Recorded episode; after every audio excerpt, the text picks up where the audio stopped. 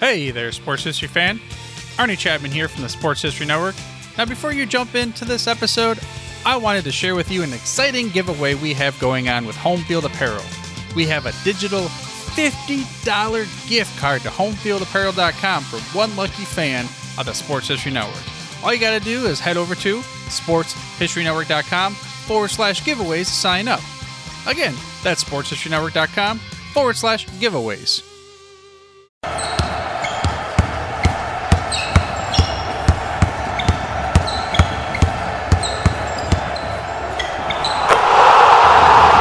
This is Basketball History 101 with Rick Loiza. Welcome back to Basketball History 101, part of the Sports History Network. I am your host, Rick Loiza, and this is a podcast where we bring to life some of the forgotten stories from basketball history. And today, we are going to talk about one of the best teams from basketball's first 50 years the Philadelphia SPHAs. Now, the word SPA is an acronym. It's actually the letters S P H A, and that stands for the South Philadelphia Hebrew Association. And they were one of the great teams from the 1920s, 30s, and 40s. During their existence, they played in many different leagues, even playing in multiple leagues at the same time. They also played some independent games like a regular barnstorming team would. But along with some of the other great teams of their era, like the original Celtics and the Harlem Globetrotters, the SPHAs need to be remembered for their accomplishments during the early days of basketball before the establishment of the NBA. The story of their founding is actually kind of heartwarming. The team was started by some schoolboys who wanted to play together and compete in some local youth leagues. They originally called themselves the Combine Club and I mean, these boys were around 11 or 12 years old when they put this team together. They played under the name Combine Club for about four or five years until they graduated from high school. But then they wanted to continue playing together beyond high school. But that meant playing against adults. They were now too old for youth leagues. So they decided to reorganize the Combine Club into something new.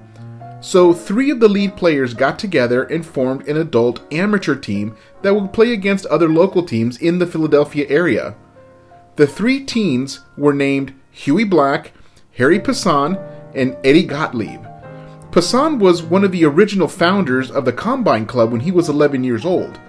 Black and Gottlieb joined the team later, but helped Passon to form this new version of the team. Now, the name Eddie Gottlieb might ring a bell for those of you who are serious basketball history aficionados. Gottlieb would become the founding owner of the Philadelphia Warriors of the NBA. They won the championship during the NBA's very first season. He is also responsible for drafting Wilt Chamberlain. Eventually, he sold the team to new owners who moved the team to California, where they now play as the Golden State Warriors. But this isn't a story about the Warriors. This is a story about the SPHAs. So the three teammates of Black, Passon, and Gottlieb formed a new team, but they needed a sponsor to help pay for uniforms and some other basic expenses. Seeing as the players were all Jewish, they made an arrangement with the Young Men's Hebrew Association of South Philadelphia. The YMHA was just like the YMCA, except it was for Jewish men, not Christian men. But the association was willing to help sponsor the team for these teenage amateurs. In exchange, the team would call itself the YMHA, and they would wear the letters YMHA on their jerseys, and they were very happy to do so. Now, the first season was underwhelming. They played in a league called the American League of Philadelphia, which was a local Philadelphia league that only featured six teams. The YMHA finished the season with four wins against 11 losses which was tied for last place. Due to their poor showing, the YMHA pulled their sponsorship and the boys had to go looking for another sponsor. So they approached one of the other community organizations in town called the South Philadelphia Hebrew Association. This organization, just like the YMHA, was a group that fostered and promoted Jewish culture among the large Jewish population in South Philadelphia. Well, they provided uniforms for that second season as long as the team was willing to rename itself the SPHAs, and they would display the letters SPHA in Hebrew letters on the jerseys. But after just a couple of seasons, They then lost the sponsorship of the South Philadelphia Hebrew Association. The association decided that the sponsorship money was better spent with some other projects within the community. But this time, the players didn't need to go searching for another sponsor. The three teenagers were no longer teenagers, they were now business owners. They opened the PGB Sporting Goods Shop, with PGB standing for Passon, Gottlieb, and Black. Now that they owned a sporting goods store, they became their own sponsors, designing and providing their own uniforms. However, they kept the name SPHAs since they were still a team made up of primarily Jewish players, and they wanted to honor that. Also, they were beginning to establish a strong basketball reputation, and they didn't want to change names at this point. They continued to play and get better as a team, but because they did not have their own home court for much of their existence, they were sometimes called the Wandering Jews. Of course, this is a reference to the fact that they had no home court, but it is also a biblical reference to the Israelites wandering in the desert for 40 years after Moses led them into freedom after having spent 400 years as slaves in Egypt. If you've ever seen the movie The Ten Commandments with Charlton Heston, the second half of that movie is the story of the Israelites wandering through the desert. But back to the basketball story. The Spas continued to play in the American League as well as the Manufacturers League, which was another league in Philadelphia that was comprised of teams sponsored by various factories, and featured factory workers as their players. The American League was considered the major league in Philadelphia, while the Manufacturers League was considered a minor league with weaker competition. But even the American League became a minor league when the NBA arrived in Philadelphia in 1946. As the 1920s rolled on and became the 1930s, the team joined another league called the Philadelphia League, and that's when they began to win championships. The team was also a professional team at this point, they were no longer amateurs. They were starting to get paid for their basketball skills, and that made it easier for them to recruit increasingly better players. And they dominated Philadelphia basketball in the 30s and into the 40s. By this point, the original teenagers that started the team were no longer playing for them, although Eddie Gottlieb stayed on and became the head coach and manager of the team. And this gave Gottlieb the chance to learn the skills of running a professional basketball team that would serve him greatly when the NBA arrived in 1946 and he jumped in with the Warriors. However, I am getting a little bit ahead of myself, so this is a great place to take a break, and I'll tell the rest of the story of the Philadelphia SPHAs right after this.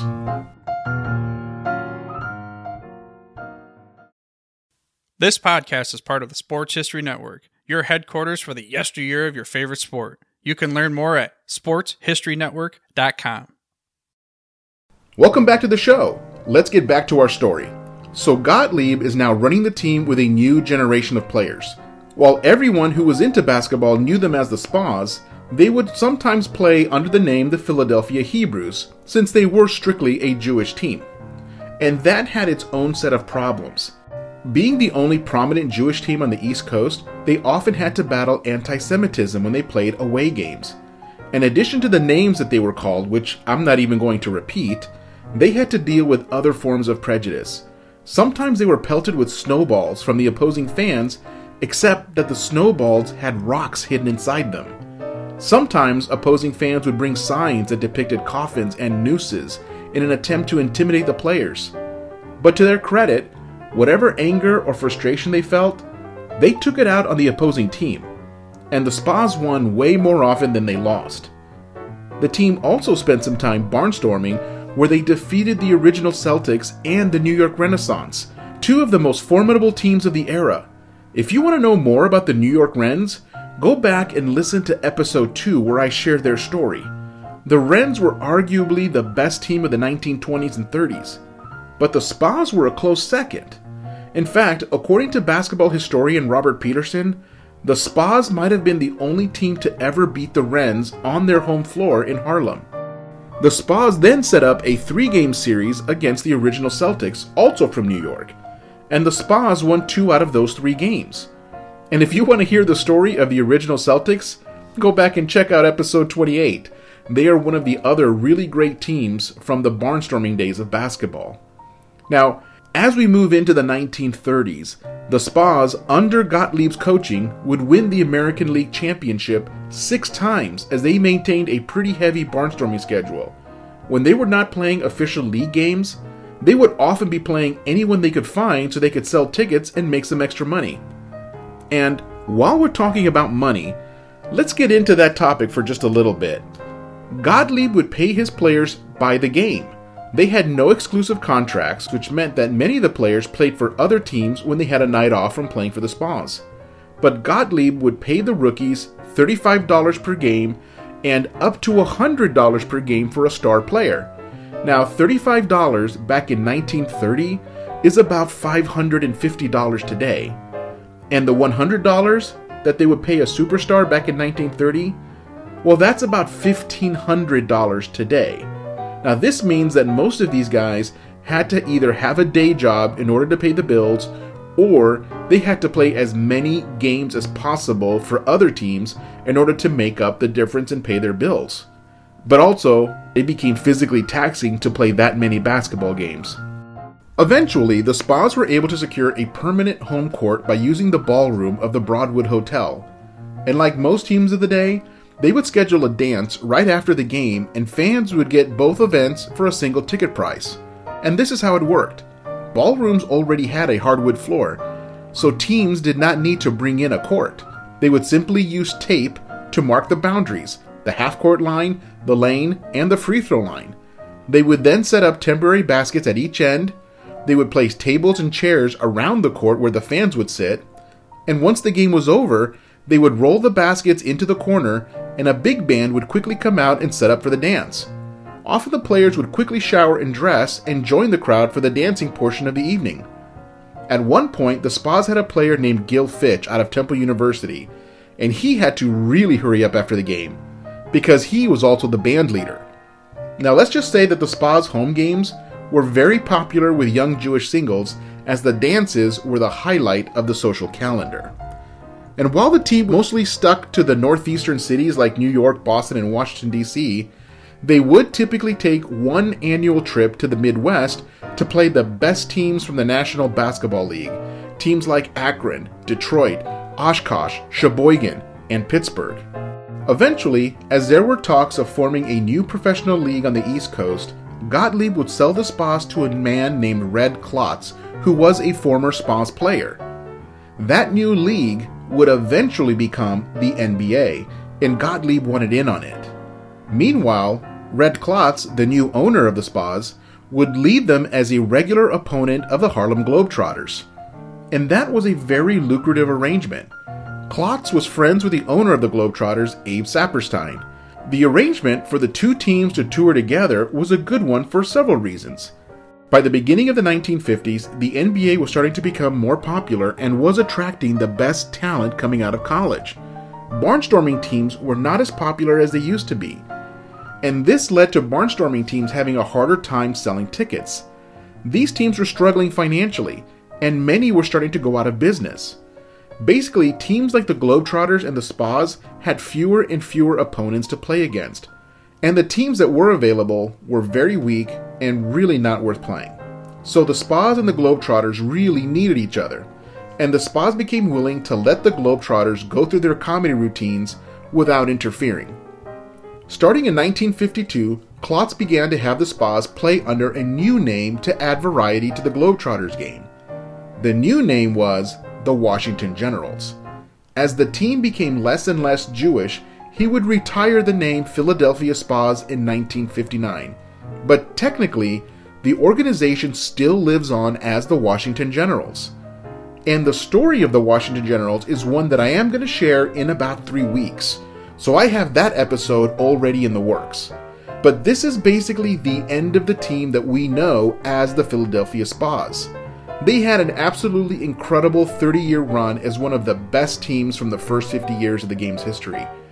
And it is very nice to know that a team started by a group of 11 year old boys in 1910 is still playing basketball today. I'm sure that if they knew that their youth team would still be around over 100 years later, that they would have never believed it. But that is the true story of the Philadelphia SPHAs. And that's it for today. Join us next week when I share the story of Allen Iverson's deadly crossover and the man who taught it to him. That's next time on Basketball History 101, part of the Sports History Network, the headquarters of Sports Yesteryear. Go to sportshistorynetwork.com to find out more about this and other sports history podcasts. If you like what you hear, please hit that subscribe button wherever you get your podcasts. Also, go ahead and give us a rating and a review, and that will help others to find this podcast more easily. And check out our page on Facebook. It's called Basketball History 101 Podcast. There you will find shorter historical posts as well as comments and discussion starters on today's game. Also, I'll announce there when new episodes come out. I want to thank my producer and editor, Jacob Loiza. Join us each week as we continue to mine the history of basketball for more great stories from the past. And don't forget to check out sportshistorynetwork.com for more information on my podcast and the rest of the podcasts on the network. Take care and see you soon.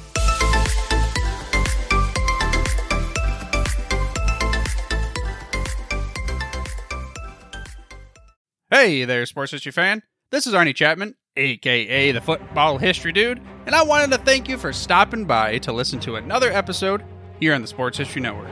Our podcasters are passionate about uncovering and sharing sports stories from yesteryear. And if you didn't know it already, we have over 30 shows across the network covering all sorts of sports history topics.